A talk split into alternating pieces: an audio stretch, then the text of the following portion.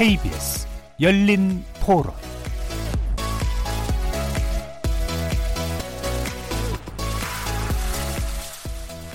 안녕하십니까. KBS 열린 토론 정준희입니다. 국회의원들이 너무 고령화, 막 3선, 4선 막 이런 건 너무 보기가 싫어요. 젊은이들 똑똑한 사람 많잖아요. 자기네 나이 세대를 대변하는 요소여서 또 해야 되는 것도 있지만 나이 든 사람들의 정책도 융화할 수 있도록 찾아서 가는 것도 하나의 방법인 것 같아요. 국회의원들도 그 수행원들이 자료를 이렇게 해주는 걸 받아서 솔직히 체감을 잘 못할 것 같아요. 국회의원분들도 젊어지시면은 이제 할 수 있는 일이 더 많아질 거 아니에요. 지금 나이 드신 분들보다. 직접적으로 더 참여를 해서 더 체감을 했으면 좋겠다? 국회의원만 되면 사람이 변한다고 난폭해지고 서두가 없어진다. 그 초선 의원이 했던 얘기만큼 초심으로 다 돌아가기만 하면 나이는 상관없을 것 같아요. 그만큼 생활을 해오면서 거기에 때가 묻어서 사람들이 그렇다는 거지 그 사람들의 능력이 잘못되거나 그건 아니라고 보고 지금 현재 상태로 보면은 청년들이 들어가도 똑같이 물들지 않을까 자기 자신이 변하지 않게끔 노력을 해줬으면 좋겠다는 거죠.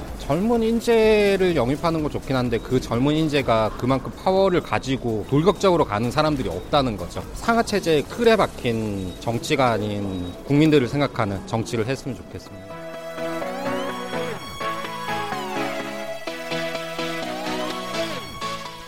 거리에서 만난 시민들의 목소리 잘 들어보셨습니까? KBS 열린 토론 오늘은 성탄절 특별 기획으로 2030 새 얼굴 국회 선물이 될 수 있을까를 주제로 조금 젊고 밝게 한국 정치를 눈해보려 합니다. 지난 10일 핀란드에서는 1985년생 총리가 탄생했습니다. 산나마린 신임 핀란드 총리의 나이는 34살. 나이도 나이지만 이미 약 14년 동안 정당 활동을 해왔다는 점이 꽤 신선한 충격을 주었는데요. 우리도 이런 젊은 리더 만나게 될까요? 만들 수 있을까요? 내년 총선을 앞두고 각 정당들도 청년의 마음을 잡기 위해 노력 중입니다. 새로운 인물 영입은 물론 청년을 겨냥한 공약까지 2030 표심을 잡기 위한 움직임이 분주한데요. 과연 여의도 정치가 이들의 말에 얼마나 귀를 기울이고 있을까요? 2030 새 얼굴들이 우리 정치를 바꿀 선물이 될 수 있을지, 선물이 되려면 어떤 것들을 해야 할지, 각 당에 영입된 2030 새 얼굴들과 함께 우리 정치의 변화와 미래 토론해 보겠습니다. KBS 열린 토론은 영상으로도 함께 하실 수 있습니다. 유튜브 들어가셔서 KBS 일라디오 또는 KBS 열린 토론 검색하시면 지금 바로 저희들이 토론하는 모습 영상으로도 보실 수 있습니다. 구독 많이 눌러주시고요. 의견도 많이 부탁드립니다. 오늘 방송 놓치신 분들을 위해 나중에 팟캐스트 준비되어 있고요. 매일 새벽 1시에 재방송도 됩니다. KBS 열린 토론 지금부터 출발하겠습니다.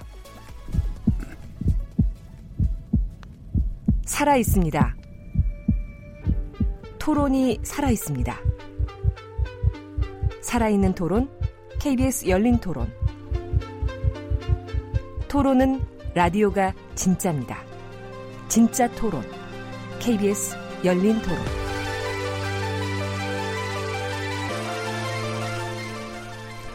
자, 오늘 토론에 함께 해주실 각 정당의 2030 새 얼굴 소개해 드릴 텐데요. 어, 나이의 어떤 문제를 없애려고 했는데 저 혼자 산타 모자를 쓰고 있습니다.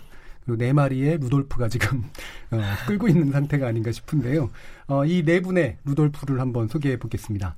어, 스타크래프트 프로 게이머 출신이시죠. 그리고 유튜버로도 유명하시고 사회운동가로 또 이름을 날리셨습니다. 민주당 총선 기획단에 영입돼서 또 한때 화제가 됐던 분이기도 하죠. 황희두 의원 어서 오십시오. 네, 안녕하십니까. 어, 유튜브 알림이 황희두로 활동 중이고, 과거 스타크래프트 프로게이머를 했었던 어, 청년이고, 이후에 또 청년 문화 포럼이라는 비영리 민간 단체를 만들어서 활동을 해오다가 예전에 그 제가 가짜 대학을 한번 고소를 했던 적이 있어요. 그래서 지금 어, 실형을 살고 있는데 아무튼 좀 겁없는 청년이라고 소개하고 싶습니다. 아, 실형을 살고 계세요? 네, 지금 음. 총장이 5년, 5년하고 학장이 2년. 예, 알겠습니다. 아, 아까 전 직접 사, 사신다고 하는 줄 알고 어떻게 잠깐 나오셨나 어, 잠깐 착각을 했습니다. 예. 제가 뭐 사, 자기소개 부탁드 리기 전에 이미 또 예, 좋은 자기 소개 해 주셨는데 네. 어, 구체적인 내용은 제가 좀 나중에 또 여쭤보도록 할게요. 네. 자, 그 다음에 자유한국당 내년 총선을 대비한 1차 인재 영입 명단에 합류하신 분인데요.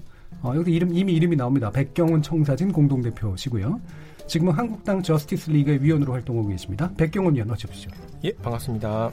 음, 제가 요청을 드려야 되겠네요. 자기소개 40초 내에 네. 부탁드립니다. 아, 북쪽에 84년생 김정은이 있다면 남쪽에는 84년생 백경훈이 있습니다.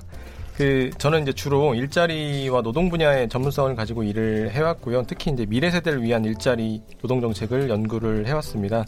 그 앞으로 이제 이 당에서 미래 세대 입장에서 일자리 문제를 풀어가자라는 그런 미션을 가지고 이제 첫 번째로 예, 인재 영입이 어, 되었습니다. 예, 일자리 문제, 노동 문제 계속해서 천착해 오신 백경훈 위원 잘 들었습니다. 자, 그 다음에 아직 창당은 안 됐습니다. 네, 내년 창당을 목표로 뛰고 있는데요. 새로운 보수당의 김현동 대변인 모셨습니다. 어서 오세요. 네, 반갑습니다. 음, 지금 가장 연배가 낮다고 들었는데요. 예. 몇 년생이신가요? 99년생입니다. 99년생. 예. 어, 일어나고 싶습니다. 자, 본인 소개 부탁드립니다. 네, 새로운 보수당 신당 기획단 대변인 김현동입니다. 어, 바른미래당 당시 청년 토론 배틀을 통해 어, 청년 대변인으로 임명이 되었었고요. 지금은 새로운 보수당 신당 기획단 대변인 그리고 창당 준비위원회 젊은 대변인으로 활동하고 있습니다. 아마 1년 전에 화제가 되었었던 59년생 유시민 비판한 99년생 대변인이라고 하면 다들 그 녀석이 제구나 하실 겁니다. 하지만 99년생 만 20세라는 수식어보다는 능력 있는 대변인으로 불리고 싶은 기현동입니다. 예. 반갑습니다. 유시민 작가의 편승에서 이미 유명해지시면 안 됩니다. 네, 맞습니다. 자, 이제 이런 궁금증은 있을 것 같아요. 뭐 가장 연배가 낮으시니까 제가 특별히 한 번 더 질문을 드릴 텐데 어, 부모님이 반대는 안 하셨어요? 그러니까 이제 친구들 사이에서 이런 말들이 좀 많았었는데요. 이게 2030의 어떤 정치 불신과도 좀 연관 지을 수 있을 것 같은 것이 음. 이것의 부상이 이제 대변인 임명이었어요. 예. 네, 토론 대회. 근데 그 당시 이제 이준석 최고위원이 이걸 기획을 했었는데 예. 제가 친구들한테 제일 많이 들었던 이야기가 그 이준석이 공수표 안 바르는 거다. 음. 하지 마라 왜 하냐. 예. 라고 했는데 제가 실제로 상을 받고 대변인 임명을 되는 것만을 보고도 예. 친구들이 어, 바른미래 그 당시 이제 바른미래당이었으니까요. 바른미래당 괜찮은 정당이네 하고 관심을 가지더라고요. 예. 그러니까 저는 사실 뭐 친구들 반대 이런 얘기를 여쭤보시면 항상 드는 생각이 이런 어떤 사례가 있을 정도로 2030의 어떤 정치적 무관심 불신이 좀 큰 상태다라는 음. 걸 오히려 말씀을 많이 드립니다. 예, 저 이준석 그 지금 부위원장, 수석 부위원장이죠. 저희 예, 예, 월요일 네. 코너에 고정 코너에 나오시는데 합리적으로 의심해 보셔도 될 것 같긴 해요. 네. 농담입니다. 예, 아마 마- 말씀 약속 잘 지키면서 청년 정책을 같이 잘 마련해 나갈 거라고 믿고요. 자 마지막으로 정의당 총선기획단 멤버십니다. 강민진 대변인 어서 오십시오. 네, 안녕하세요. 정의당 대변인 강민진입니다. 저는 18세 선거권과 선거제도 개혁 운동을 해왔고요. 어, 당 대변인이 되고 나서 총선기획단에도 함께 하면서 2020 총선을 통해 청년이 주도하는 정의당, 그리고 청년의 꿈을 이루는 정의당이 될 수 있도록 힘 보태고 있습니다. 예, 어 여전 뭐 지금도 학생이시라고 들었는데 네, 맞아요. 아직 졸업을 못했습니다. 음, 졸업을 못 하신 건가요? 안 하신 건가요? 나이가 안 되신 건가요? 아, 졸업을 할 수 있는 나이인데요. 예. 네, 휴학을 많이 해가지고 음. 아직 졸업 뭐못 저도 휴학해 본 경험이 있어서 예, 충분히 이해합니다. 예, 저는 다른 이유로 물론 휴학을 했었긴 했습니다만 어, 뭐 아직 학생으로서 또 바라보는 것들도 있으실 테고 또 좀 이따 정치인으로서의 포부도 한번 들어보도록 하겠습니다. 자, 지금 어느 때보다도 스튜디오가 굉장히 여러 가지 의미에서 밝아졌는데요. 이렇게 반짝반짝거리는 네 분과 함께 오늘의 토론 주제 2030 새 얼굴 국회에 선물이 될 수 있을까 본격적으로 시작해 보겠습니다. KBS 열린 토론. 본격적으로 그럼 논의를 시작해 볼 텐데요. 음, 오늘 크리스마스인데 뭐 이런 가정이라고 하는 건 우습긴 하지만 음, 누구나 선물을 바라잖아요. 나이가 든 사람들도 선물을 바랍니다. 그리고 국회는 아무래도 이제 이 시간까지 어, 상당히 좀 혼잡한 그런 상태일 거라고 짐작이 되고 있는데요. 만약에 산타가 국회에 온다면 어떤 선물을 풀어줬으면 좋겠는가라는 데서 간단히 먼저 의견 듣고 시작해 볼게요. 황일위 원. 또 저부터인가요? 예. 저는 그 좀 팽수가 왔으면 좋겠다. 이게 팽수가. 팽수가 정치인들이 단순히 이용하는 의미에서가 아니라 음. 요즘 그 일종의 젊은 친구들한테 되게 또 많은 환호를 이끌어내고 있는데 그 일종의 청년들의 어, 상징이 좀 됐다고 생각도 들었어요. 기존에 지적을 하기 바쁜데 그런 어, 사람들 사이에서도 눈치 보지 않는 캐릭터 예. 예, 그걸 통해서 막 되게 많은 사람들한테 카타르시스를 주기 때문에 음. 어, 일종의 이 국회에서도 그런 답답함을 느끼는 국민분들이 되게 많으신 것 같아서 어, 그런 캐릭터가 좀 많이 나오면 좋지 않을까. 그래서 예. 좀 하나 왔으면 좋겠다 생각했습니다. 음, 그러니까 산타가 팽수를 안겨주면 이제 되는 네, 건가요? 팽수를 네. 꺼내주면 되는. 꺼내주면. 네, 네. 음, 그럼 펭수가 어떤 선물을 주시면 좋겠어요? 펭수가 그냥 좀 답답한 이 국회 상황을 보면서 예. 좀 다른 데에서 그런 속 시원한 발언을 하고 있잖아요. 예. 국회 내에서도 당을 떠나서 좀 음. 속 시원하게 비판도 하고 그랬으면 음. 좋겠습니다. 그러니까 눈치 안 보고 안티 꼰대 운동을 해야 될 것 같습니다. 맞습니다. 네, 이거는 당을 떠나서 네, 정말 당을 떠나서. 예, 음. 정말 좋은 것 같습니다. 펭수가 이제 그 말 막히면 늘 하는 말이 김명중이잖아요. 뭐 문희상 뭐 이래야 되는 거예요. 아니 각 당 대표들 예, 네. 얘기해도 좋을 것 같고. 네. 자 그러면 백경훈 의원은 저는 어, 민생 에어팟이 있으면 좋겠다 에어팟? 싶었습니다. 예, 이게 음. 국민들의 삶의 현장과 너무나도 괴리되어 있는 모습들을 봤을 때 좀 국민들의 소리를 잘 들었으면 좋겠다 싶습니다. 음, 에어팟이 이제 많은 사람들한테 인기니까 예, 예, 맞습니다. 국민들 귀에 꽂혀가지고 네, 좋은 소리를 들려주는. 네, 네, 음, 맞습니다. 알겠습니다. 자 그러면 김현동 대변인 저는 좀 이해가 될지 모르겠는데 동물 식물 도감이라고 준비를 했거든요. 도감. 음. 어, 18대 국회는 보통 우리가 동물 국회라고 이야기를 예. 하고 19대 국회는 식물 도감이라고 식물 국회라고 이야기를 하는데 음. 20대 국회는 국회의원들이 협의하고 식물 같아야 될 때는 동물 같이 싸우고 음. 또 적극적으로 뭔가 나서서 입법 활동을 하고 법을 통과시켜야 되는 식물처럼 조용해지고 예. 그래서 그 역할을 좀 바꿔가지고 음. 적극적이어야 될 땐 좀 적극적이고 협치해야 될 땐 협치하는 그런 국회의 모습을 산타가 가지고 왔으면 좋겠다. 예. 네, 그런 말씀 진정한 동물이 될 때 동물이 되고 좀 차분해질 땐 또 차분해지고 이런 방법을 좀 가르쳤으면 좋겠다 이런 말씀이신 것 같네요.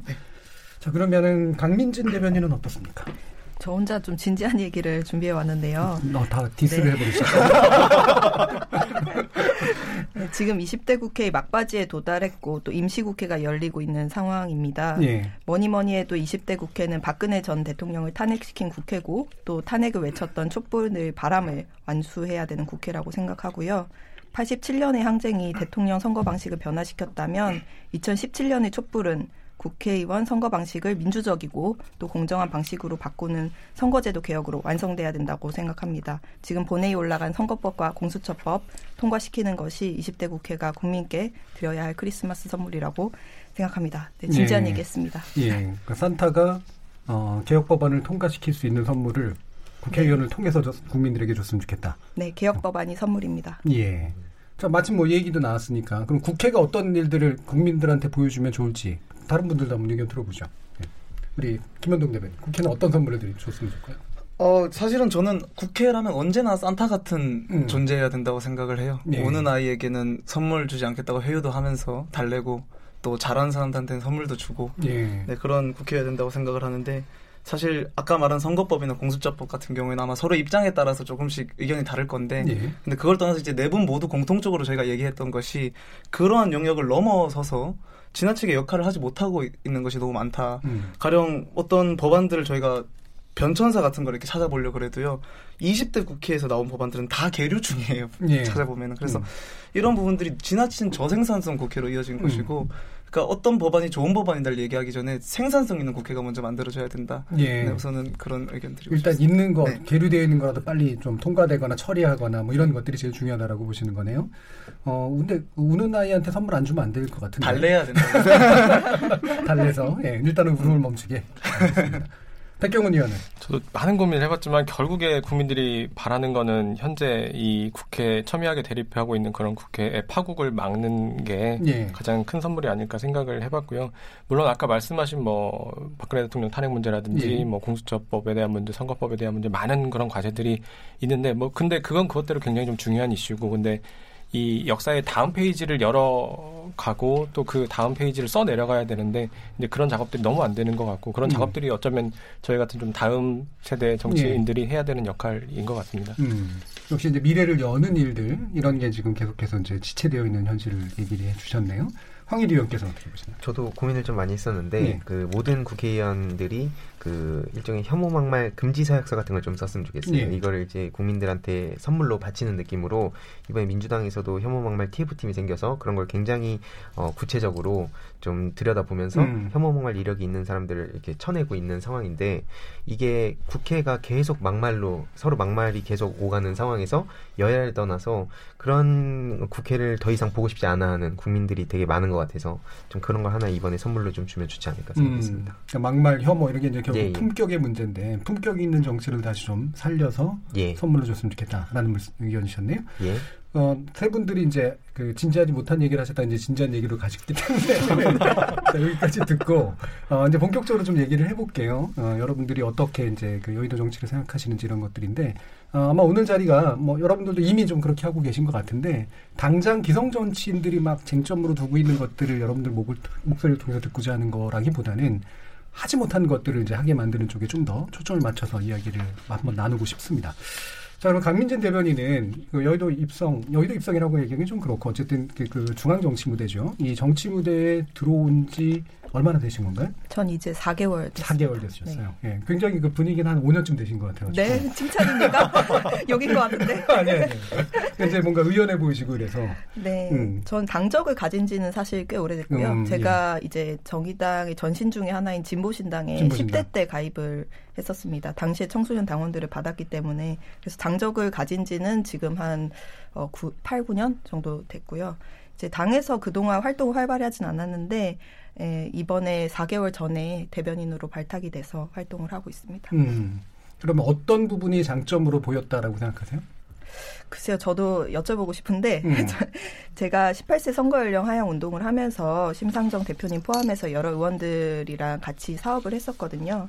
네, 심 대표님이 말씀하시기로는 제가 청소년 쪽하고 예. 어, 관련한 활동을 오래 했기 때문에 그간 정치로부터 소외받아온 유권자조차 아니었던 집단이 바로 청소년들인데 이런 좀 소외받은 집단들을 대변을 할 수 있을 거라고 보셨다고 합니다. 예. 네. 음, 뭐 충분히 의미 있는 장점인 것 같은데 그러면 백경원 위원은 또 많이 또 알려주셨잖아요. 저스티스 리그, 그러니까 뭐 이게 영화 이름 때문에 아마 이렇게 하셨을 것 같긴 한데 어, 그런 활동들까지 포함해가지고 어떤 게 어, 여의도 정치에 입성하게 된 계기이자 장점이라고 보십니까? 어, 이제 우리나라 이제 특히 청년들에게 가장 큰 문제, 1번 문제가 이제 일자리 문제라고 생각을 네. 하는데 그 이 미래 세대 입장에서 일자리 문제를 풀어갈 사람을 찾다가 제가 이렇게 픽된 것이 아닌가 싶고 음. 이제 그동안 뭐 제가 해왔던 일이 일자리 문제 최전선에서 이제 더 나은 미래 세대를 위한 제도 정책을 연구하고 뭐 이제 노력하는 일들을 해 왔습니다. 그래서 예. 이제 이 자리에 이렇게 서게 된 것이 아닌가 싶습니다. 예를 들어주면 어떤 게 있을까요? 아 이제 그 이게 보면 일자리 정책이 물론 이게 책, 이 정책 책임자 분들이 있고 이 현장에 있는 청년들이 있는데 이 연결고리가 너무 없더라고요. 그래서 이제 음.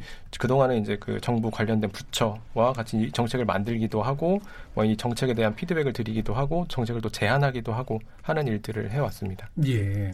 어, 그게 이제 뭐 단순히 그러면 장식품으로서의 청년이라기보다는 네. 실질적으로 그 문제에 대해서 뭔가 대안이라든가 경험을 가지고 있다고 당연히 평가한다고 보세요? 아, 예. 그런 음. 평가를 음. 받아서 네, 이렇게 온 것으로 알고 있습니다. 그리고 음.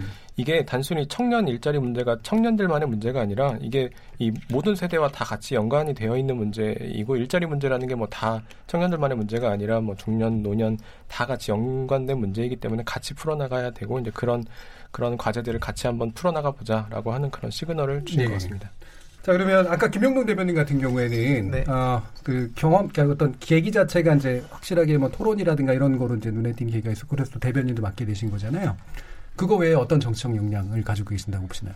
아까 다른 분들은 이제 보면은 사실 영입되기 이전에 음. 어떤 기라성 같은 활약들을 펼쳐가지고 음. 바, 눈에 띄어서 발탁이 된 케이스라면 음.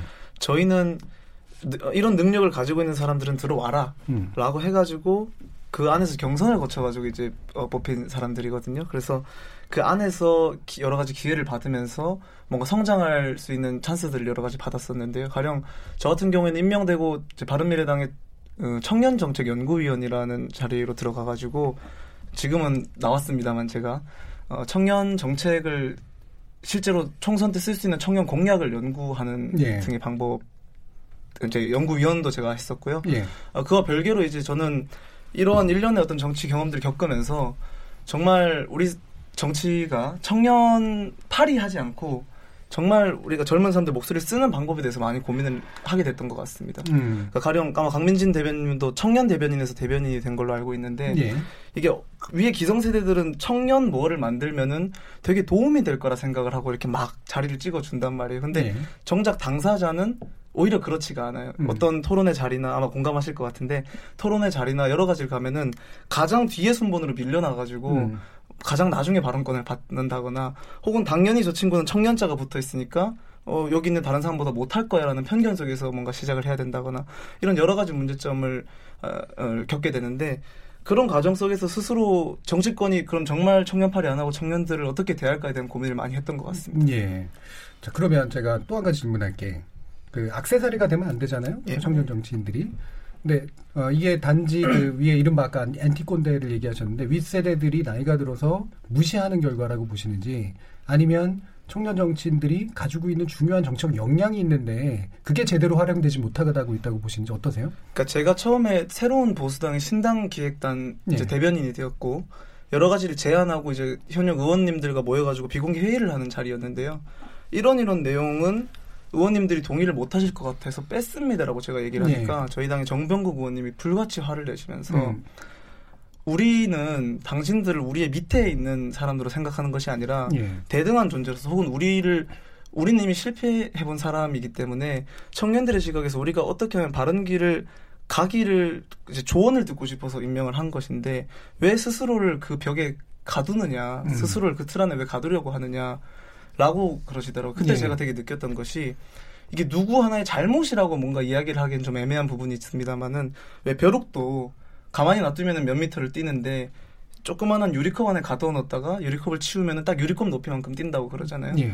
그동안 우리 사회가 이 정치권에서 청년을 소비해왔던 방식이 음. 이 정말 유리컵에 가둬놓는 것 같았다. 음. 그래서 지금 굉장히 이 환경이 활성화돼 있음에도 불구하고 많은 청년들이 유리컵이 있는 것처럼 행동하고 있는 것 같다라는 생각도 스스로 좀 많이 예. 했습니다. 실제로 장이 열려서 제대로 뛰어보면 사실은 기성 정치인 못지않은 것들이 가능할 텐데 우리 사회가 그걸 막아놓은 측면들이 훨씬 더 강하다고 느낀다는 거죠.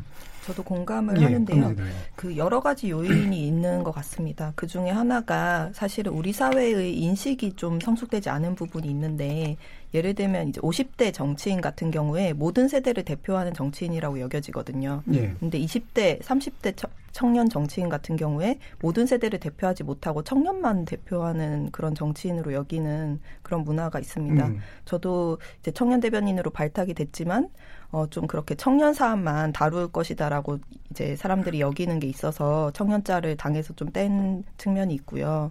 좀 그런 어, 사회적인 어, 이 나이와 나이에 대한 고정관념과 청년에 대한 편견이 좀 사라져야 청년 정치인들이 어, 제 역할을 좀 할 수 있지 않을까 싶습니다. 예. 뭐 우리 사회가 이제 워낙 나이로 인해서 위계화된 그런 사회이기 때문에 그 부분이 참 심각한 문제인데 아마 이런 식의 역질문도 한번 던져볼 수 있을 것 같아요. 뭐냐면 저는 이제 이제 40대, 50대 이제 거쳐가는 사람입니다만 실제로 이제 자기 분야에서 전문성을 가지게 되는 시기라는 게 있거든요. 물론 국회의원이 전문성만으로 하는 건 분명히 아닌 것 같은데 제가 국회의원들을 만나보면 이분들이 가지고 있는 전문성은 뭘까 이런 생각을 해요. 근데 그분들이 이제 현실을 당신들은 잘 몰라 이렇게 얘기할 때 핵심은 정치 술이거든요. 상당히 많은 부분이. 그러니까 이른바 정치라는 건 이렇게 하는 거에 가까운 것이지 실제로 정책 능력의 문제는 아닌 것 같다라는 느낌이 좀 종종 이제 드는데 여러분들은 정치술은 잘 모르실 것 같고 정책 능력이 있으신가요, 황일이 의원? 네, 저는 어떻게 보면 여기 계신 세 분은 다 이런 정책이나든지 되게 좀 전문가의 느낌이 딱 느껴졌는데 예. 저는 영입이 될 때 그 이런 정책이라든지 이 당내 어떤 그런 전문가로서 영입이 됐다기보다는 음. 정말 이 외부에서 유튜브 활동을 하던 걸로 이 소통하던 걸로 어떻게 보면 이제 저를 영입해 주셨다고 저는 생각을 해요. 그것도 충분한 전문성이죠. 예. 예, 그래서 제가 어 아까 앞에 두 분이 말씀해 주셨던 거 정말 다 공감을 하고 근데 그런 생각이 들었어요. 제가 청년 단체를 한 4년간 운영하면서 한 200명 정도의 활동가들이 한테 있었는데 제가 어쨌든 이 단체를 이끌어가야 되는 입장에서 현실적인 어떤 대안을 마련해야 되는 입장인 거고 그러면서 이제 친구들이 막 굉장히 많은 비판과 비난을 하더라고요. 근데 그들 입장에서도 분명히 전 이해가 가는데 음. 어쨌든 또 리더 입장에선 대안을 마련해서 계속 이, 이끌어가야 되다 보니까 그 사이에서 고민이 되게 많이 되더라고요. 음. 근데 이 친구들도 한번 그래서 자리를 줬어요. 이제 뭐 좀 작은 어, 모임에 리더를 맡긴다든지 하면 서서히 변하더라고요. 예. 그게 뭐 왜냐면 결국엔 본인도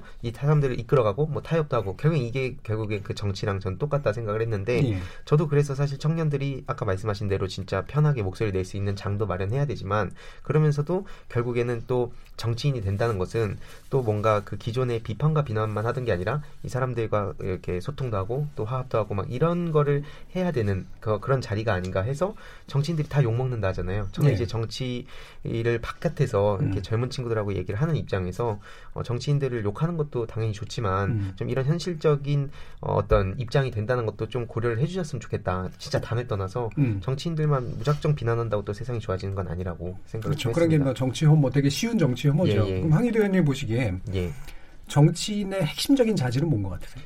저는 그 일종의 그 소통이 진짜 되게 추상적이라고 음. 생각은 하는데 뭐 조금 이따가 자세히 말씀드리겠지만 정말 그 진심으로 국민들을 생각해서 그 음. 소통을 하는 사람들이 어, 특히 요즘 유튜브를 통해서 많이 보이거든요. 예. 그래서 이거는 조금 이따가 자세히 말씀드리겠습니다. 음, 풀게 안 드릴지도 몰라요. 사실 되게 공감 저도 들으면서 했던 부분이 예, 저는 대변인. 음. 청년 정치인 양성과 청년 정치 낭인 양성은 사실 정말 비슷한 모양새를 가지고 있지만 예. 종이 한 장 차이로 그게 갈리는 거라고 생각을 하거든요. 예. 저도 뭐 자세한 내용은 뒤에 가서 말씀을 드리겠습니다만 되게 저랑 네, 비슷한 문제를 가지고 있는 것 같아서 예. 반갑습니다. 이거 되게 네. 제 중요한 네. 발언인데 제가 낭인이 누구라고 생각하시는지 물어보면 구체적으로 찍어달라 이럴 수도 아, 있습니다. 지금 저 총선기획당에서 활동 중인 분들이 있던데 황희도 의원도 그렇고 강민재 대변인도 지금 총선기획단 활동 네. 중이시잖아요. 그러니까 실제로 막 역할을 하고 있다고 느끼세요? 네, 저희는 이제 총선기획단 같은 경우에 특히 더 어, 민주적인 소통, 다양한 아이디어가 나올 수 있는 분위기가 중요하다고 생각을 해서 일부러 회의 공간도 좀 더 편안한 그런 음. 공간으로 이제 섭외를 하고 있고요.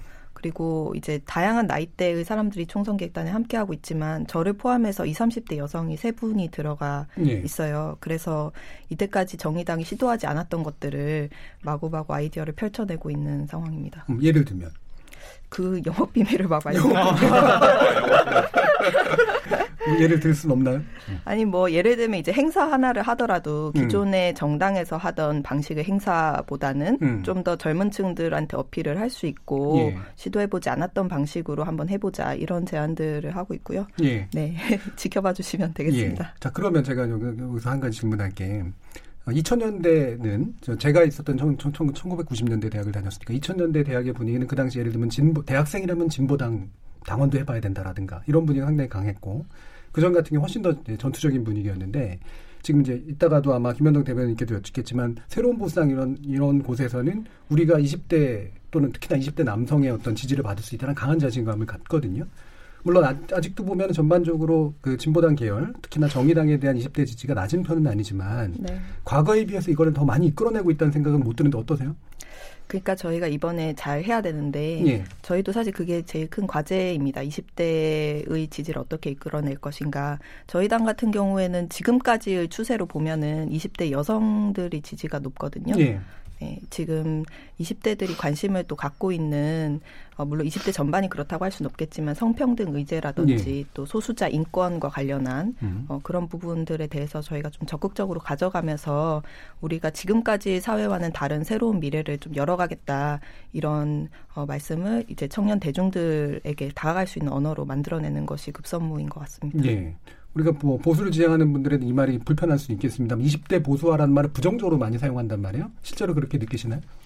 20대 보수화 현상이 뭐 없다 이렇게 말할 수는 없겠지만 저는 분명히 다른 흐름도 지금 탄생을 하고 있다고 보거든요. 음. 그러니까 예를 들면 이제 어 페미니즘과 관련해서 지금 20대 여성들이 굉장히 성평등에 관심이 많고 또 자기 삶의 문제를 페미니즘이라는 언어로 많이 설명을 하고 있는데 어쨌든 그 안에는 분노가 있는 거거든요. 예. 지금까지 차별받아 왔고 또 이제 삶에서 여러 폭력이나 차별에 노출돼 왔던 그런 것들이 더 이상 참지 않겠다. 이 사회를 바꾸겠다라는 이런 흐름들이 분명히 존재하고 음. 또 이제 20대 남성들 중에서도 그런 부분에 동의하는 흐름들이 있기 때문에 저는 뭐 그렇게 너무 비관적으로 보지는 않습니다. 음, 성평등 쪽이 아무래도 중요한 어떤 소재가 된다라고 일단은 보시는 것 같네요. 네.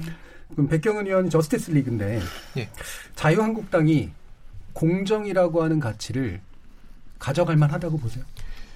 예, 그렇다라고 보고 음. 또 앞으로 미래의 미래형 보수에게 공정이라는 가치가 굉장히 중요하다라고 생각합니다. 이게 또 우리가 이야기하는 공정이 그냥 말로만의 공정이 아니라 이거를 또 체득화시켜서 또 정책으로 만들어내는 그런 역할을 해야 된다라고 보고요. 우리가 흔히 또 공정을 생각 떠올릴 때 뭐 현재를 기준으로 이 모든 이에게 공평한 기준과 틀을 뭐 이야기한다. 뭐 오늘의 주체만을 대상으로 이야기하는 공정을 이야기하는 경우가 많은데 어, 그런 공정도 물론 필요하지만 저는 이 과거와 미래의 그런 어, 이 균형 잡힌 그런 공정한 경쟁도 필요하다라고 보여집니다. 지금 우리 사회 문제를 이야기할 때 공정을 이야기할 때도 오늘을 기준으로 오늘의 주체만을 대상으로 이렇게 이야기하는 경우가 많은데 앞으로 미래를 봤을 때 미래를 미래의 기준과 좌표를 두고 봤을 때 그리고 또 미래 세대를 기준으로 봤을 때 이것이 우리 한국 사회에 있는 많은 문제들을 어떻게 풀어갈 것인가 이거에 대한 논의도 해야 되는데 이 미래에 대해 방점을 찍고 고민을 계속 뭐 하고 있는 것이 이제 지금 보수 고 또 한국당의 모습이라고 생각합니다. 예. 아까 공정 경쟁이라는 표현을 쓰셨는데 사실 저스티스 중에는 정의지만 지금 정의당에 계시기 때문에 뺏긴 느낌이 이제 드는데 사실 정의하고 공정이 동일한 개념은 아니란 말이에요. 그러니까 뭐 사실 정- 공정이라는 개념은 굉장히 복잡한 개념인데 두 가지 진보적 버전하고 보수적 버전이 있을 수가 있어요. 진보적 버전은 균등성이라든가 좀 더 평등성을 추구하고 보수적 버전은 규칙을 지키는 어떤 문제 인데 공정 경쟁이라는 말을 들어보니까 이런 규칙을 지키는 문제에 있어서의 공정성 이 부분에 좀 더 초점을 두는 것 같은데. 지금 사실 모든 당들이 공정한 세상을 얘기를 하고 있는데 저희는 공정성이라는 가치가 실현되려면 주어진 규칙을 어기는 사람이 없도록 하는 것도 중요하지만 예. 규칙 자체가 누구에게 유리하고 음. 누구에게 불리하게 짜여 있는지를 살피는 것을 놓쳐서는 안 된다고 생각하고요. 이 조국 장관 딸의 입시 관련 논란 당시에도 물론 그게 위법한지 아닌지는 아직 확정이 네. 되지 않았습니다만 위법한 부분이 아니고 합법적인 부분이었던 것들도 특권층의 자녀이기 때문에 접근하고 누릴 수 있었던 것들이 있었거든요. 그런 점에서 우리 세대는 반칙만 문제 삼을 것이 아니라 예. 룰 자체를 의심하고 바꿔내는 그런 태도를 가져야 된다고 생각합니다. 음. 이런 규칙을 넘어서서 그 규칙 자체의 공정한 구성에 대해서 지금 질문하는 거에 대해서 어떻게 보세요? 이게 뭐다 공감을 하고 예. 특히 이제 지금 현재 이제 청년들이 접하고 있는 사회 세상이 굉장히 좀 어, 어려운 부분들이 많은 것 같습니다. 노력이 배신하면 안 되는데 노력이 배신하는 사회에 살고 그러니까 그렇게 느끼고 있다 보니까 노력이 배신당하는 예 배신당하는 사회에 살고 그렇게 또 느끼고 있다 보니까 그래서 더 공정이라는 이슈에 굉장히 민감한 게 사실인 것 같습니다. 예. 자, 그러면 이게 그 김현동 대변인의 새로운 보수당의 문제를 또 이제 우리가 문제 삼아야 될 것 같은데요. 어, 정말 그 보수를 어떻게 보시는지 그리고 새로운 보수란 뭔지. 새로운 보수당의 보수가 새롭냐? 음. 그런 질문보다도 어떻게 새로워질 거냐를 사실은 라는 질문이 더 적절하다고 보는 것이 예. 지금대로라면 저는 보수는 새로워지지 않은 보수는 소멸할 을 것이다. 아마 예. 백경원 님도 동의하실 겁니다. 그러니까 미래형 보수 아까 방금 말씀해 주셨다시피 예. 보수는 변화해야 되는데요. 어, 지금 단연컨대 어떤 이유든 간에 아까도 보수화라는 단어를 부정적이라고 그러니까요. 말씀을 하셨는데 예. 그 말씀하신 그대로 보편적인 국민들에게 보수라는 단어는 단연컨대 부정적인 어감이에요. 그러니까 예. 김세현 의원의 말을 빌리면 비호감도가 역대급 1위입니다. 근데 그 자이든 타이든 보수는 당연히 바뀌어야 되는데요. 이 새로워져야 한다라는 부분에서 우리가 어떤 가치를 중심으로 설 것이냐 저는 그 갈래에 와 있다고 생각하거든요. 예. 아까 20대가 보수화되었다 이렇게 말씀하시는데 예. 저는 보수화되었다는 분석에 동의하지 않거든요. 음. 오히려 지극히 개인주의화되어 있어요. 예. 그러니까 가령 어 문재인 대통령 당시에 20대들이 그 평창 올림픽 때 남북 단일팀에 대해서 굉장히 반대했었거든요. 예. 아이스하키. 근데 이게 보면은 그 당시 문재인 대통령의 20대 지지율이 80%였는데도 찬성 20% 반대 80%가 나왔어요. 예. 오히려 반대로 나왔던 건데 그때 대부분의 인터넷 댓글이나 주변의 반응 등을 보면 아니 저렇게 열심히 노력한 사람들이 단일팀 만든다고 올림픽 못 가는 게 말이 돼 예. 이런 반응이었거든요. 그러니까 기존의 보수랑 분명히 달랐던 지점이 그 위에 50대, 60대, 70대 어르신들은 북한과 우리가 단일팀을 한다는 것 자체에 분노를 많이 네. 했었는데 20대들은 그게 뭐 북한이든 일본이든 그게 문제가 아니라 왜 노력한 선수들이 정부의 정치적인 목적에 의해서 올림픽에 갈 선수들이 못 갔느냐 여기 네. 분노를 했던 것이고 저는 이러한 측면에서 굉장히 개인주의화 되어 있는 이 20대들의 열망을 반영할 수 있는 이념 이것이 전 새로운 보수가 나아가야 될 길이라고 봅니다. 예. 예. 근데 그 개인주의화에는 사실은 약간 한 가지 요소가 빠진 것 같은데 능력본이라는 문제. 그렇죠. 그러니까 내가 능력이 있고 노력했는데 보상을 받지 못한다. 가 예. 결합되어 있는 거 아니겠어요? 네. 예. 그럼 그 부분에 있어서의 보수는 어떤 걸 지향하나요? 그러니까 저는 보수라는 단어의 어감을 바꾸는 것이 저의 역할이다 이렇게 예. 보거든요. 얼마 전에 영국에서는 보수당이 압승을 거두었는데 이, 이 사람들은 심지어 새로운 보수당도 아니에요. 그냥 예. 보수당인데 이 사람들이 본격적으로 국민들의 지지를 얻기 시작했던 시점이 우리는 노동자들의 손을 잡는 보수 정당이 되겠다. 우리는 동성애를 인정하는 보수 정당이 되겠다라고 하면서 사회 공동체를 복원하고 예. 그리고 사회의 약한 사람들의 손을 잡아주는 보수 정당으로 보수라는 단어의 어감을 아예 바꾸면서 이 저는 이 변화가 출발했다고 네, 보는데요. 그럼 이제 이런 능력 본위적인 것들을 추구하는 어떤 젊은이들의 가치는 보수적 네. 가치로서 받아들여질 수 있다. 그렇죠. 젊- 젊은이들이 주, 어, 지향하는 자유, 개인주의 이런 것들이 저는 보수의 가치와 일정 부분 맞는 것이 있는데요. 예. 다만 저는 이런 거라고 생각해요. 오리 너구리를 보면은 부리는 오리인데 몸은 아 너구리예요. 예. 근데 오리 너구리를 부리만 보고 오리라고 할 수 없지 않습니까? 예. 그러니까 청년들도 되게 지금 아리까리한 상황에 있어요. 분명히 음. 많은 부분들은 지금까지 민주당을 지지해왔던 그런 측면인데 문재인 정부를 겪고 여러 가지 좌절과 어떤 문제점을 바라보면서 아 어떤 부분에 있어서는 보수가 이야기하는 자유주의의 가치가 분명히 옳은 부분이 있다라는 걸 느낀 저는 세대라고 생각을 하고 그렇기 때문에 예. 저는 보수화라기보다는 오리 너구리가 된 상태다. 음. 그럼 이 오리 너구리의 표를 더 받을 수 있는 것은 더 오리 너구리의 취향에 맞는 정책을 제시하는 정당이 되는 거겠죠. 음. 그럼 요걸 제식으로 약간 네. 해석을 하면 기존에 이제 진보 보수라고 불리우던 어떤 고정된 가치가 사실은 약간 흔들리고 있고 그것이 과거에 보면은 조합될 수 없다라고 보여지는 것들이 또 같이 조합되는 현상도 나타난다라고 일단 볼 것 같은데 황일위 의원은 스스로 진보라고 생각하세요? 저도 아, 아까 오리너구리 말씀하셨는데 예전에 저는 굉장히 좀 강한 보수적인 성향을 갖고 있다가 예. 요즘 좀 어, 성향이 좀 변한 케이스예요. 근데 여전히 그 내면에는 어, 보수적인 성향이 남아 있다고 저는 생각하는 부분이 상당히 많거든요. 음. 근데 어 이게 일부분을 보면서 이제 뭐, 뭐 저도 이제 어쨌든 진보적인 성향이 좀 더 강하다고 생각하는데 저는 거의 모든 인간이 보수적인 부분이 있고 또 진보적인 부분이 다 섞여 있다고 생각을 하거든요. 근데 예.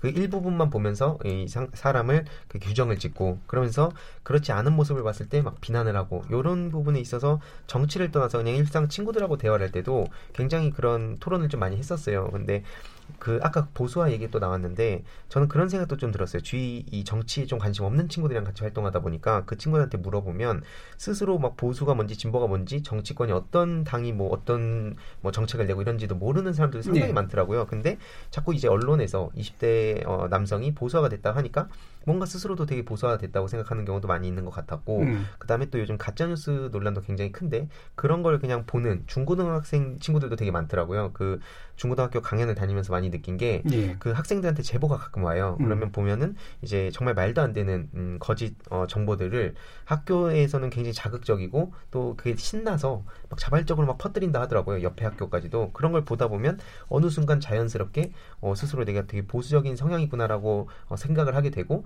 그 거짓 정보들도 믿고 그러면서 또 문재인 정부를 그냥 비난을 하는 친구들도 상당히 많은 것 같다는 생각이 좀 들었습니다. 예. 이게 뭐 진보 보수 얘기를 좀 하고 있는데 그러면 사실은 좀 더 명확한 보수성과 명확한 진보성을 가지고 있는 두 분의 입장을 한번 또 들어보죠. 어, 강민진 대변인. 네, 저는 새로운 세대의 진보 보수는 말씀하신 능력 본위, 능력주의를 기준으로 갈라질 거라고 예. 보는데요. 어, 일단 진보의 입장을 얘기를 하자면 어, 개인주의는 저는 뭐 반대하지는 않습니다. 이제 음. 개인이 집단의 횡포로부터 보호받고 어떤 개인의 권리나 개성이나 이런 것들이 존중받고 어떤 여러 가지 다양한 개인적인 차이들로 인해서 차별받지 않는 이런 것도 굉장히 중요하고요. 그리고 또 노력한 만큼 보상받는 거, 어, 노력이 무의가 되지 않는 것도 굉장히 중요합니다. 그런데 또 하나 진보는 추가 중요하게 여기는 것이 어, 실패하더라도 경쟁에서 지더라도 삶이 나락으로 떨어지지 않아야 된다는 게 중요한 거거든요. 그래서 지금처럼 어, 지금 사실 청년들이 계속해서 말씀하신 대로 어떤 개인주의화되고 능력 중심의 그런 사고방식을 더 갖게 되는 건 지금 사회가 청년들이 살기 너무 힘든 사회이기 때문입니다. 경쟁에서 이기지 못하면 정말 발 한 짝 잘못 디디면 절벽으로 떨어질 것 같은 정규직은 어, 절대 될 수 없고 비정규직 인생만 계속 전전하게 될 것 같은 이런 불안감을 다 젊은이들이 안고 살기 때문에 그런 어떤 능력 중심으로 보상받는 것에만 너무 초점을 맞추게 되는 그런 경향이 뭔가 약간 모순적인 것. 같은데 능력 본위로 가야 되는데 능력 본위로 경쟁하면 힘들어진다 이렇게 되잖아요. 그러면 뭐 노력한 만큼 보상받는 것은 맞지만 음. 경쟁에서 지더라도 삶이 너무 나락으로 떨어지면 안 된다는 겁니다. 안전망이 음. 있어야 된다는 거고요. 이 말은 복지를 증대시키고 사람들이 어, 어떤 뭐 일자리를 잃거나 뭐 또는 어떤 힘든 상황에 놓인다고 하더라도 최소한 인간답게 생존할 수 있는 조건은 사회가 만들어줘야 된다는 거고요. 그러면 능, 그때 말하는 능력은 능력이라기보다는 노력에 좀 더 가까운 것 같고 그다음에 안전판에 좀 더 가까운 것 같은데요. 네, 네, 맞습니다. 음, 음. 자, 그럼 백경은 의원은 지금 자유한국당 심지어는 보수를 넘어서서 극우까지 가고 있다 이런 비판들을 하는데 어떻게 보세요?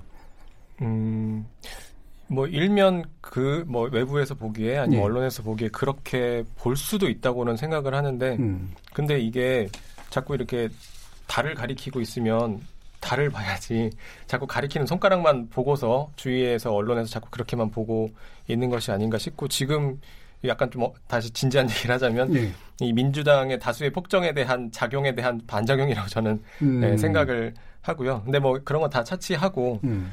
근데 그렇습니다. 그러니까 뭐 방금 이야기한 그런 과제들이 저는 다 뭐 다 뭐 이 테이블 위에 올려놓고 얼마든지 얘기할 수 있는 그런 과제들이라고 생각. 안전망도 보수가 고민해야 될 가치. 아, 예, 맞습니다. 예, 예. 그렇게 생각을 하는데 다만 이제 자꾸 이렇게 좀 뭐라 해야 될까. 과거의 그런 찌꺼기들이 음. 이 정치의 영역에 남아 있는 것 같아요. 뭐 저는 그런 걸 그런 건 좀 걷어내야 될 것 같아요. 예를 들어 뭐 토착 외구라든지 음. 뭐 사회주의, 빨갱이, 뭐 매국노 사실 이런 프레임만 걷어내도 얼마든지 생산적인 보수와 진보의 그런 어, 대화와 협상이 충분히 가능하지 않을까 싶은데 이제 그런 것들이 사실 어, 지금의 이제 국회 모습, 정치권의 모습을 보면 잘 안 보이고 있는 것이 사실인 것 같습니다. 음. 그러면 이제 지금 그 이른바 막말이라고 하는 게 사실 정치인들 스스로가 하고 있는 말들이잖아요. 그러니까 저는 지금 아마 이 네 당 모두가 막말에 대해 가지고 비판 막말하면 안 된다. 막말에 대해서 TF 팀도 꾸린 정당도 있고요. 예. 그러니까 막말에 대해 가지고 계속해서 안 된다라는 메시지를 내고 있는 것 자체가 민심을 의식했기 때문이고 음. 이 정당들이 이것을 의식하고 있다는 것 자체가 이러한 변화된 환경으로 인해 가지고 자주 노출되는 막말에 대한 국민적인 피로가 있기 때문에 그 needs를 반영한 결과라고 생각을 하거든요. 예. 그래서 이 과정에서 저는 그것들 그런 needs를 잘 충족하는 정당들이 살아남는다면은 자연스럽게 저는 이 정수가 될 것이다, 여부가 예. 될 것이다 그렇게 전 생각합니다. 대변인이시니까 같이 공감하실 것 같은데 그 언론 환경의 변화도 조금 필요한 것 같아요. 예. 왜냐하면 이제 꼭 막말까지는 아니더라도 더 좀 극단적인 표현들이 아무래도 더 언론에 나게 되고 주목을 받게 되거든요. 그래서 꼭 국회의원들뿐만 아니라 사실은 정당인들한테 계속 그런 압박이 있는 거는 사실입니다. 더 센 표현, 예. 더 이제 귀에 착 감기는 표현 이런 음. 것들을 찾게 만드는 것보다 조금 더 진지한 토론 그리고 또 섬세한 표현들 이런 것들이 더 주목을 받는 그런 환경이 됐으면 좋겠다. 자, 그러면 이런 것처럼 여러분들이 이제 그 뭐 들어가신 지 4개월 된 분들도 있고 좀 약간 더 된 분들도 있는데 관찰하신 결과 이건 참 절망적이더라. 음. 어떤 거 있으세요? 저는 예, 백경은요. 조국 사태를 거쳐 거치면서 그 조국 전 장관을 비호하는 사람들 예. 특히 특히 그 386 운동권 출신의 그런 인사들이 그렇게 앞서서 조국 전 장관을 비호하는 모습을 보면서 그래도 그분들이 가지고 있는 자산이라고 하는 거는 그래도 도덕성, 정의감 이런 것이었는데 그것마저도 무너져 내린 것이 아닌가 싶었고 그걸 보면서 최근에는 가장 많이 좀 이런 자괴감 같은 게 들었습니다. 음. 야당 입장이지만 예. 그럼 황희두 의원은 어떤 게 절망적이셨어요? 저는 원래 그 빠루 얘기할라 했는데 빠른. 근데 이, 이- 야당 이- 여당이 하나씩 주고받고 있습니다. 아, 근데 네. 이 조국 전 장관 얘기 예. 나와서 잠깐만 예. 이제 말씀드리면 아까 그 검찰하고 언론이 정말 말도 안 되게 진짜 어, 100만 건이 넘는 그 보도를 통해서 한 일가와 그 주변인들을 완전히 그 진짜 가족 인질극을 넘어서 지금은 또 그 문재인 대통령께서 해외 그 가시는 사이에 또 예. 구속영장 청구를 하고 이게 사실 정말 말도 안 된다 생각하거든요. 그래서 음. 오죽하면 이제 우리가 조국이다라는 얘기가 나왔던 게 여기 있는 아마 다섯 명 다 공감하겠지만 아무리 내가 깨끗하게 살았다 하더라도 검찰이 막 작정해서 모든 거를 막 주변 그 막 5촌까지 막 다 털어가지고 저 5촌 막 누군지 모르거든요 사실. 예. 근데 그런 것까지 어떻게든 엮어가지고 언론을 통해서 자꾸 또 이거 흘리기를 하고 그런 식으로 공격을 한다면 그 대상이 심지어 법무부 장관까지도 그렇게 끌어내릴 정도인데 예. 우리 일반인들은 오죽할까라는 생각이 좀 들어서 음. 그 장면이 좀 굉장히 충격적이었고 예. 그러다 보니까 저는 좀 어, 이제 이거를 좀 지켜야 된다라는 예. 않다라는 입장을 좀 굉장히 많이 얘기를 했습니다. 그래서 예. 공정성은 저는 무조건 중요하다고 생각은 하는데 어, 어떤 의원님들 보면 그 조국 전 장관을 공격하다가 본인의 어떤 혐의가 드러난 부분에 있어서는 침묵하고 또 집회도 조국 전 장관한테 굉장히 막 마스크 쓰, 던 젊은 집회가 있었는데 왜 다른 의원들한테는 그 공정성을 외치지 않나 이게 기울어진 운동장이 아닌가라는 생각을 좀 많이 했던 것 같습니다. 예, 그러면 방금 이제 아까 이제 아까 백경훈 의원께서 얘기하신 것처럼 민주당의 폭정에 대한 저항적인 어떤 행동이었다라는 주장에 대해서 어떻게 보세요? 사실 지금 뭐 4 플러스 1도 있고 한데 예. 그 어, 자유한국당만 음. 이제 좀 그 다른 의견을 좀 내고 있는 부분이 있다고 생각해요. 근데 음. 이게 만약에 그렇게 간다면 어 그냥 어떤 당이든 그냥 소, 어, 소수 당이든 아니면 뭐 다수 당이든 떠나서 그냥 우리 당의 의견을 그 안 들어준다. 그래서 결국엔 이게 폭정이다라는 식으로 간다면 결국엔 국회가 뭐 100대 국회까지 간다 하더라도 계속 도돌이표로 가지 않을까 생각을 해서 좀 이 부분에 있어서는 저는 폭정이라는 말이 좀 과하지 않았나 생각했습니다. 음, 예. 김현동 대변인. 저는 제일 충격적이었던 것이 거대 양당이 스스로 자정작용을 할 능력을 전 잃어버렸다라고 판단이 들었을 때 정말 좀 충격적이었는데요. 예. 가령 뭐 자영당 같은 경우에는 사실 제가 굳이 예시를 들어서 들 필요가 있나 싶을 정도로 예시 들어주세요. 5.18 예시 들어주세요. 네. 그래서 5.18 망언에 대한 사후 대처. 예. 그러니까 저는 당연히 제명이 될 줄 알았는데, 그러니까 음. 사실은 원래 거대 양당이라고 하는 게 엄청난 이념적 스펙트럼을 가지고 있고, 좀 민주당도 뭐 그런 급진적 생각하시는 분들이 있을 거라고 생각을 해요 그 안에. 예. 근데 중요한 건 그런 의견이 국회의원, 최고위원 이런 사람들의 입에서 나왔을 때는 당연히 자정작용이 돼야 되는 건데 예. 그러한 부분에서 사후 대처가 전혀 안 되는 뭐 음. 그냥 손방망이 처벌로 넘어가는 걸 보면서 아 정말 이 그래도 제일 야당인데 굉장히 충격적인 그리고 국회는 아닌 문제도 음. 마찬가지고요.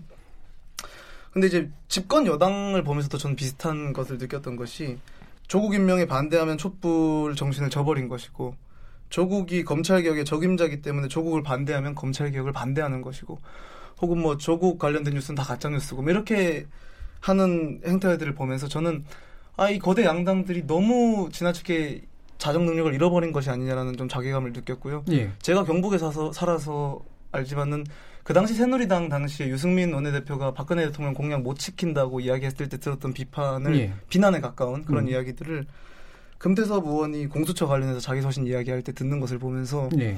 좀 이런 환경은 변화해야 되지 않을까 음. 그런 고민을 좀 많이 했던 것뭐 같습니다. 충분히 귀를 기울일 만한 비판인데 예.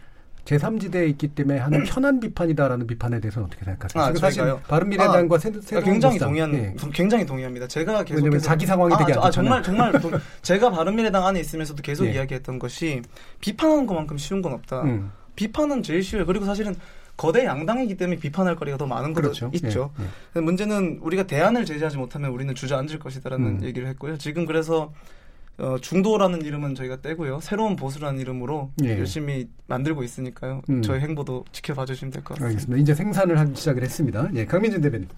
저는 얼마 전에 어떤 분이 제 얼굴에 침을 뱉는 사건이 있었는데요. 음. 뭐 앞에 앉아 계셔서 참 그렇긴 하지만 얼마 전에 자유한국당이 지난주 월요일부터 어, 국회 안에서 집회를 했을 때 집회 참여자들 중에서 저를 포함해서 정의당 사람들을 이제 빨갱이 뭐 이렇게 부르면서 어, 태극기로 폭행을 하고 아, 또 국회로 들어오신 분들이 네, 예. 얼굴에 침을 뱉고 어, 그러는 음. 사건들이 있었습니다.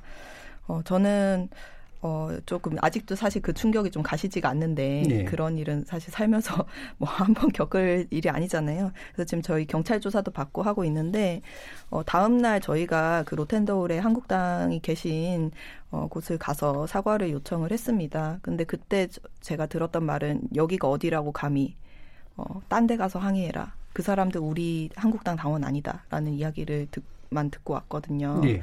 저는 뭐 그 사람들이 이제 당원인지 아닌지는 뭐 경찰 조사를 통해 밝혀질 일이지만 어쨌든 집회의 주체자로서 황교안 당대표를 포함해서 자유한국당 지도부가 조금 책임감을 가져야 되는 거 아닌가 생각을 하고 또 그 사건이 이제 4월 패스트트랙 지정 당시 발생했던 제가 이 표현을 좋아하지는 않습니다만 소위 동물국회 사태 예. 랑 겹쳐서 보이기도 했습니다.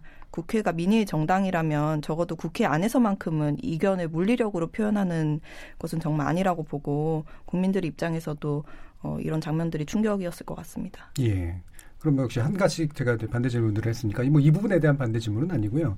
어, 보수에 계신 분들 같은 경우에 정의당에 대고 민주당이 이중대다라고 비판을 하고 또 약간 민주당 지지 성향이 있으신 분들은 정의당이 예를 들면 뭐 선거법 관련된 개정 국면에 이럴 때 너무 어부지리를 노리려고 한다라는 그런 반대 비판들을 하고 이랬을 때 어떻게 느끼세요?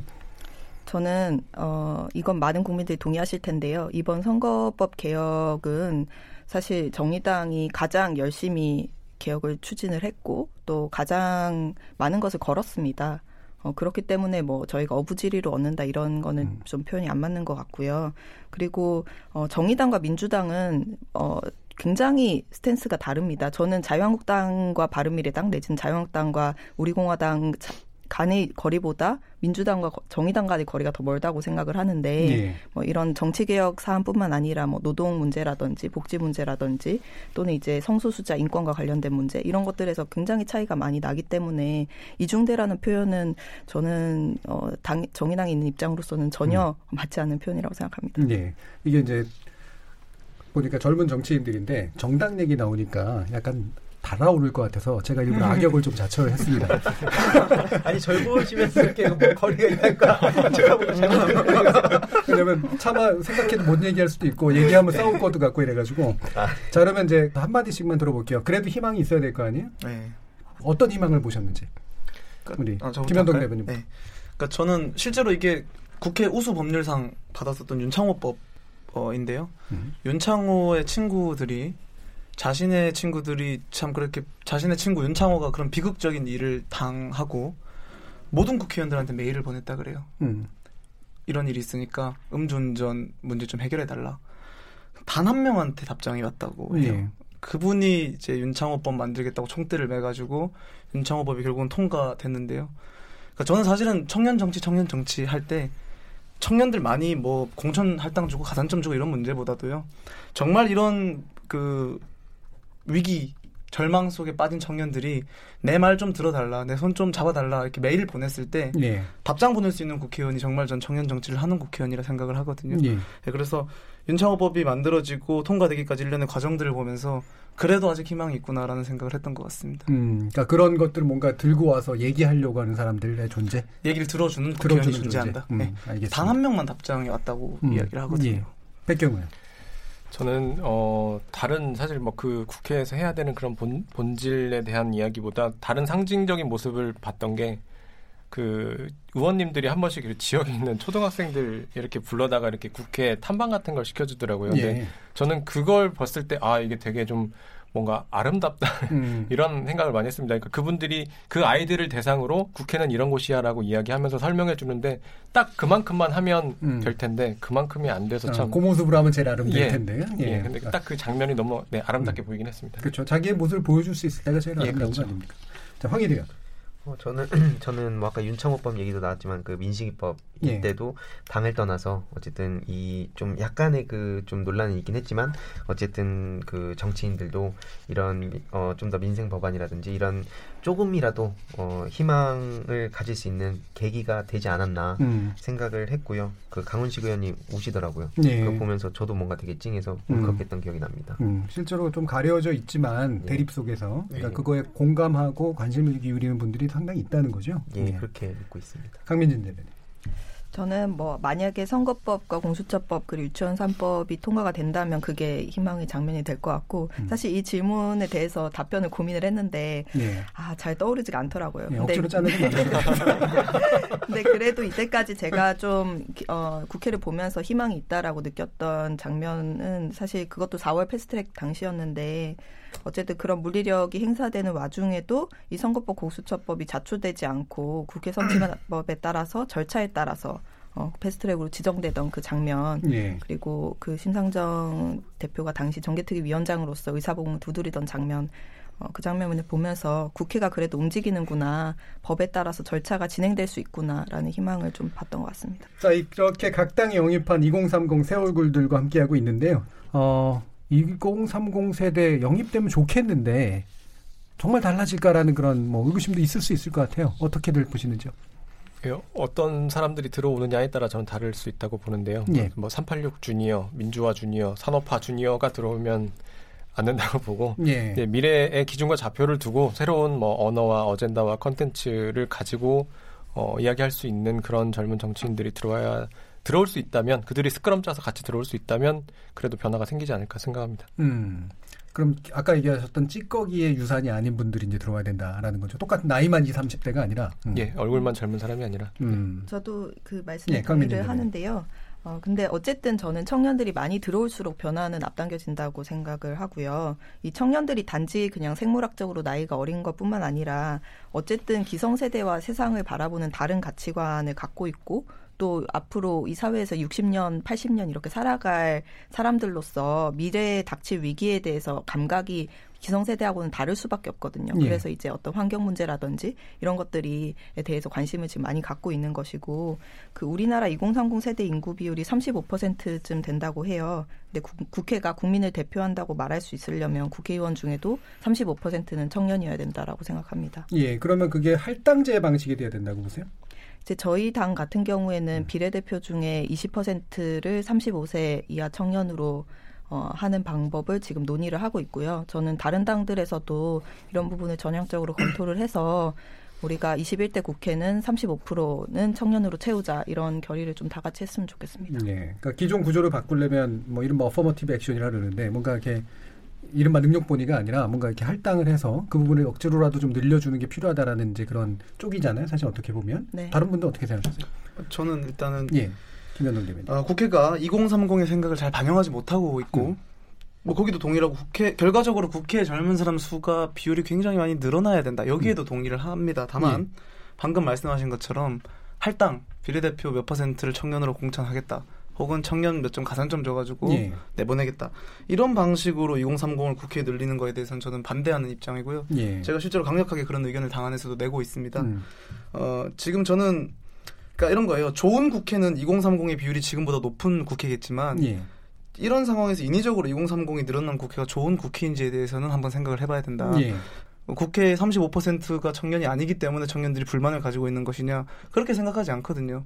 그게 아니라 국회가 가지고 있는 이 저생산성을 어떻게 해결하는 국회의원을 원하는 거다 예. 이렇게 보는 거고요. 그래서 아까도 제가 잠깐 윤창호법을 말씀드렸지만은 정말 청년들이 원하는 국회는 단순히 단순히 생물학적인 청년의 숫자가 늘어난 국회가 아니라 많은 기성세대 의원들에게는 이름도 생소한 카나비 프로게이머 문제가 터지면 해결해 줄 수 있는 국회의원. 예. 내 친구가 음주운전으로 운명을 달리했다는 메일을 보내면 답장을 해주고 입법 활동에 나서는 국회의원.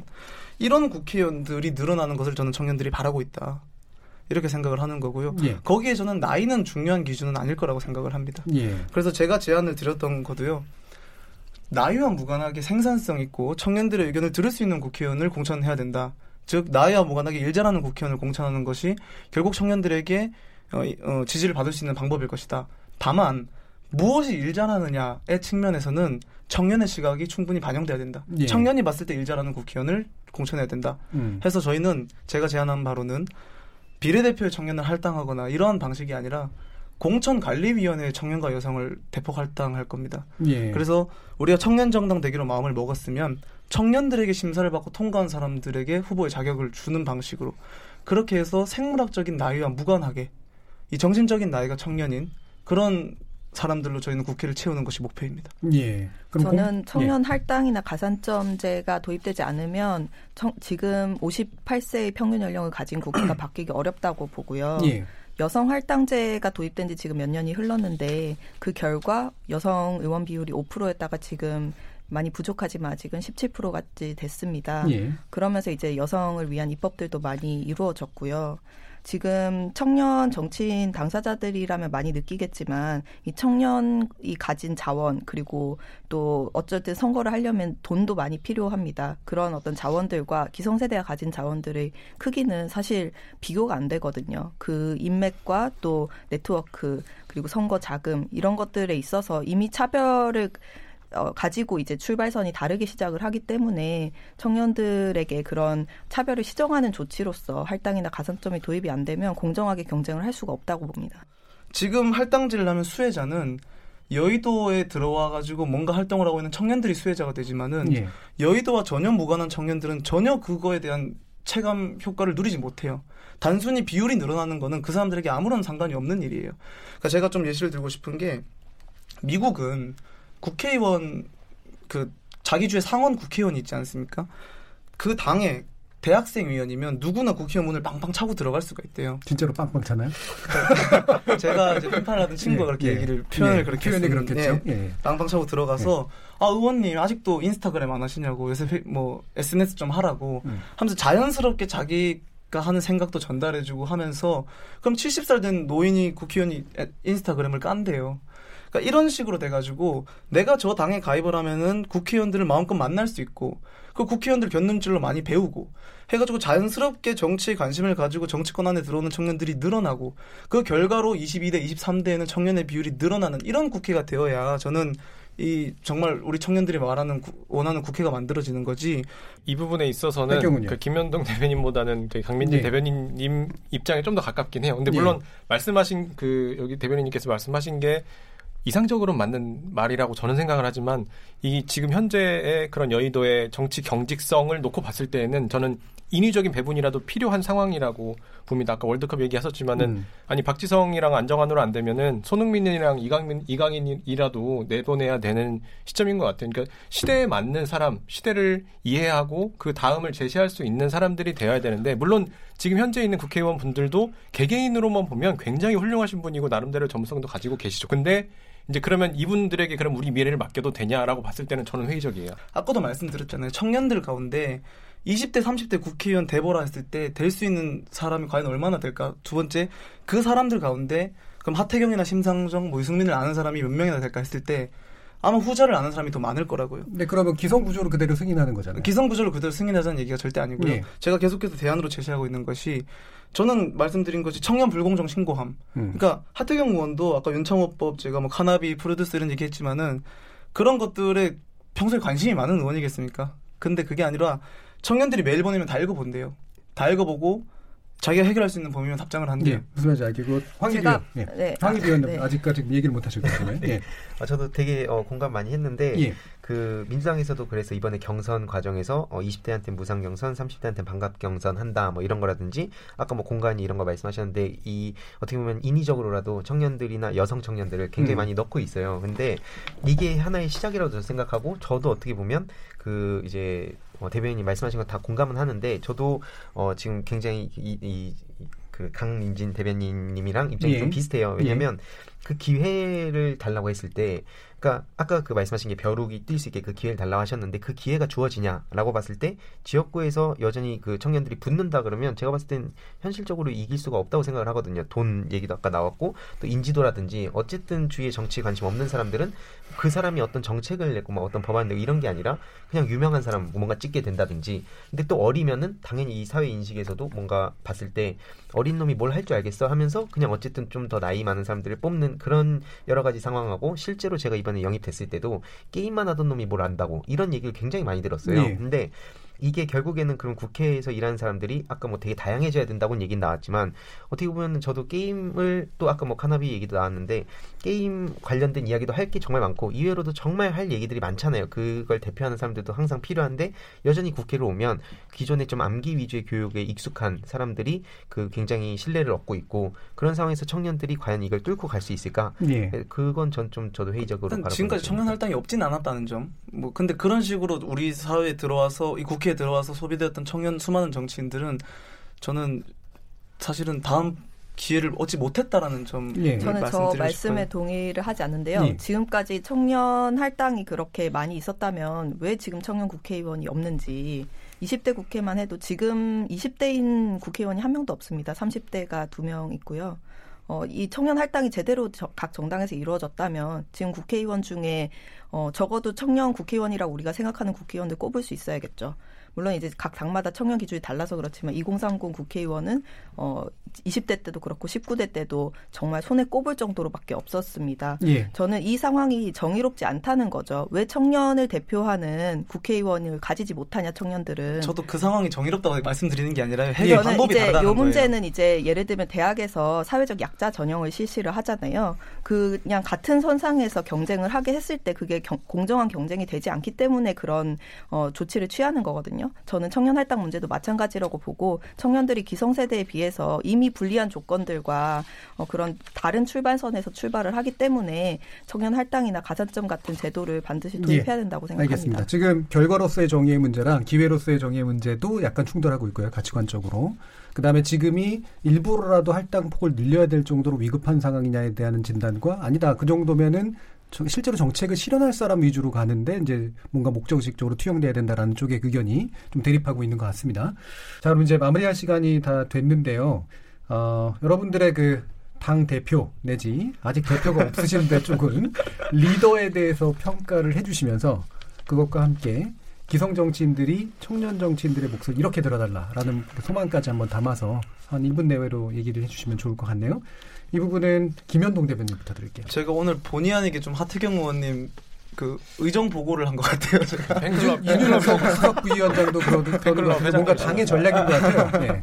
근데 저는 그렇게 생각. 하태경 의원님은 예. 모든 타석에서 풀스윙을 휘두르는 4번 타자다. 음. 그래서 시원하게 삼진도 당하시고, 음. 근데 또 공 한 번 치면 홈런 담장도 넘기고요. 음. 그래서 지금 저희가 신생 정당이기 때문에 이런 리더십 되게, 되게 필요하다고 생각을 하고요. 음. 그리고 또 직관적으로 모든 사람들이 알아들을 수 있는 이야기를 또 많이 하시기 때문에 예. 이런 리더십이 저희 당이 어쨌든 지금 처음 만들어지는 단계에서 저희가 설 자리를 만들어 주는 데는 큰 도움이 될 것이라고 평가합니다. 그러면 그 리더께 어떤 목, 소망을 담고 싶으세요? 그러니까 저는 어, 하태경 의원님 이제 창당 준비 위원장 넘어서 이제 아마 우리가 1월 5일에 창당이 되면 새로 당 대표를 뽑을 건데 함께 좀 열심히 해 달라는 말씀. 글쎄 어떤 말씀을 뭐 많은 걸 바라시진 않는 것 같아요. 지금대로 잘해 주시길 바라는 것 같습니다. 강민진 대변인. 저는 심상정 대표님 좋아하고 존경하고요. 예. 그 이때까지 사실 어 정의당이 조건이 쉽지가 않았습니다. 여섯 석밖에 없고 여건이 예. 네, 어떤 국고보조금도 사실 다른 당이랑 비해서는 굉장히 적게 받는 정당임에도 불구하고 이제 심 대표님 5기 지도부를 평가해 보자면 정의당이 굉장히 많은 주목을 받았던 것 같아요. 이게 예. 긍정적으로도 부정적으로든. 그래서 저는 저희 당의 역량 또 영향력이 굉장히 좀 상승되고 있다라고 느끼고 있고요. 어, 다만 근데 이제 심상정이 청년을 대표하는 것이 아니라 예. 정의당에서 정의당 내의 청년이 청년을 대표할 수 있어야 된다라고 이제 이야기를 하고 있습니다. 그래서 이제 더 이상 심상정이 청년 이야기하게 두지 말고 음. 우리가 청년들이 청년을 이야기하자라는 그런 작당 보위를 네, 정의당에서 하고 있는 네. 상황입니다. 이렇게 해달라가 아니라 우리가 이렇게 하겠다. 네. 이런 쪽에 더 가깝네요. 백경 의원, 뭔가 네. 좋은 얘기인가 나쁜 얘기인가? 저는 네, 황교안 대표님은 직진남이라고 생각을 직진남. 합니다. 그리고 짝사랑 리더십을 가지고 있다고 생각을 합니다. 어. 그 주위에서 보면, 그러니까 이 청년들을 만나러만 가면 이게 뭔가 자꾸 이게, 그렇죠. 이게, 예, 왜곡된 메시지들이 자꾸 나오는데 그럼에도 불구하고 자꾸 만나러 가시거든요. 예. 근데 그런 모습을 봤을 때 어, 짝사랑 리더십을 가지고 계신 게 아닌가 싶고, 근데 이게 뭐 그래도 이렇게 들이 되, 되면 또 음. 이렇게 접점이 또 잘 생기지 않을까 생각을 하고 또 잘못하면 스토킹 되는데. 아니 근데 또 공격을 좀 해보자면 예. 민주당의 이해찬 대표님은 이렇게 청년들 만나지 않잖아요. 그러면 그러니까 그래도 황교안 예. 대표님은 그래도 만나러 가. 네, 일단. 직진남의 순정남이다. 네네 음. 일단 저는 그렇게 생각을 하고 그 대표님한테 또 이야기를 하자면 음. 그러니까 그 저기 뭐야 그 요즘에 그 유산슬의 메시지를 빌리자면 싹 다 갈아엎어 주세요. 머리부터 음. 발끝까지 모조리 싹 다. 음. 이렇게 메시지 전하고 끝내겠습니다. 알겠습니다. 황희두 의원. 저도 이해찬 대표님께 말씀드리자면 그 이, 이- 저도 밖에서 봤을 때 되게 좀 걱정도 많이 했고 음. 그 실제로 그 첫날 첫 회의 날 옆자리에 앉아서 긴장도 많이 했는데 실제로 이제 좀 몇 차례 말씀 나눴을 때 스타크래프트 말씀도 하시고 예. 그러니까 좀, 좀 다른 얘기일 수 있는데 진짜 게임에 관심이 되게 많으세요. 막 손자 손녀분들 음. 말씀하시면서 게임 말씀하신 거 보면서 되게 신선했거든요. 그래서 음 일단은 그리고 미래지 향적이고 비전 이런 거- 어, 말씀 되게 많이 하시면서 공감이 좀 대화가 많이 잘 됐었어요. 그래서 음. 저는 개인적으로 바람이 있다면 뭐 이제 게임을 저희가 막 스타크래프트를 하는 건 너무 인위적이고 막 쇼하는 것처럼 보일 것 같아서 그런 거 말고 바둑 대회 같은 것도 해보고 그냥 당을 떠나서 그냥 기존 정치인분들이 이 게임에 관심이 있다면 꼭 저희 막 이런 젊은 친구들이 하는 게임이 아니라 기존에 좋아하시던 장기 바둑 이런 걸 좀 대회를 해보면 기존에 화투 좀뭐 이런. 네, 막. 네. 뭐좀 재미있게 윷놀이를 한다든지, 예. 그러면 이제 그런 당, 이 정치권 정치권 자체가 이미지가 예. 조금은 개선되지 않을까. 음. 그래서 이거는 좀 다른 당 대표님들한테도 좀 부탁을 드리고 싶은 음, 내용입니다. 의외로 이해를 많이 하시는데 실제로 더 좀 해보셨으면 좋겠다. 예, 같이 예. 이제 실제로 해봤으면 좋겠습니다. 그게 반드시 또 젊은이들이 하는 것만은 아니어도 되니까. 예, 예. 자, KBS 열린 토론 오늘은 2030 새 얼굴 국회에 선물이 될 수 있을까라는 주제로 함께 했는데요. 황희두 민주당 총선 기획단 위원, 백경훈 한국당 저스티스 리그 위원, 김현동 새로운 보수당 대변인, 그리고 강민진 정의당 대변인. 이렇게 네 분 모두 감사합니다. 감사합니다. 참여해주신 시민농객 청취자 여러분도 감사합니다. 청취자들의 적극적인 참여로 만드는 KBS 열린 토론, 토론을 통해 우리 사회 합의의 길을 찾아가도록 하겠습니다. 저는 내일 저녁 7시 20분에 다시 찾아뵙겠습니다. 지금까지 KBS 열린 토론 정준이었습니다.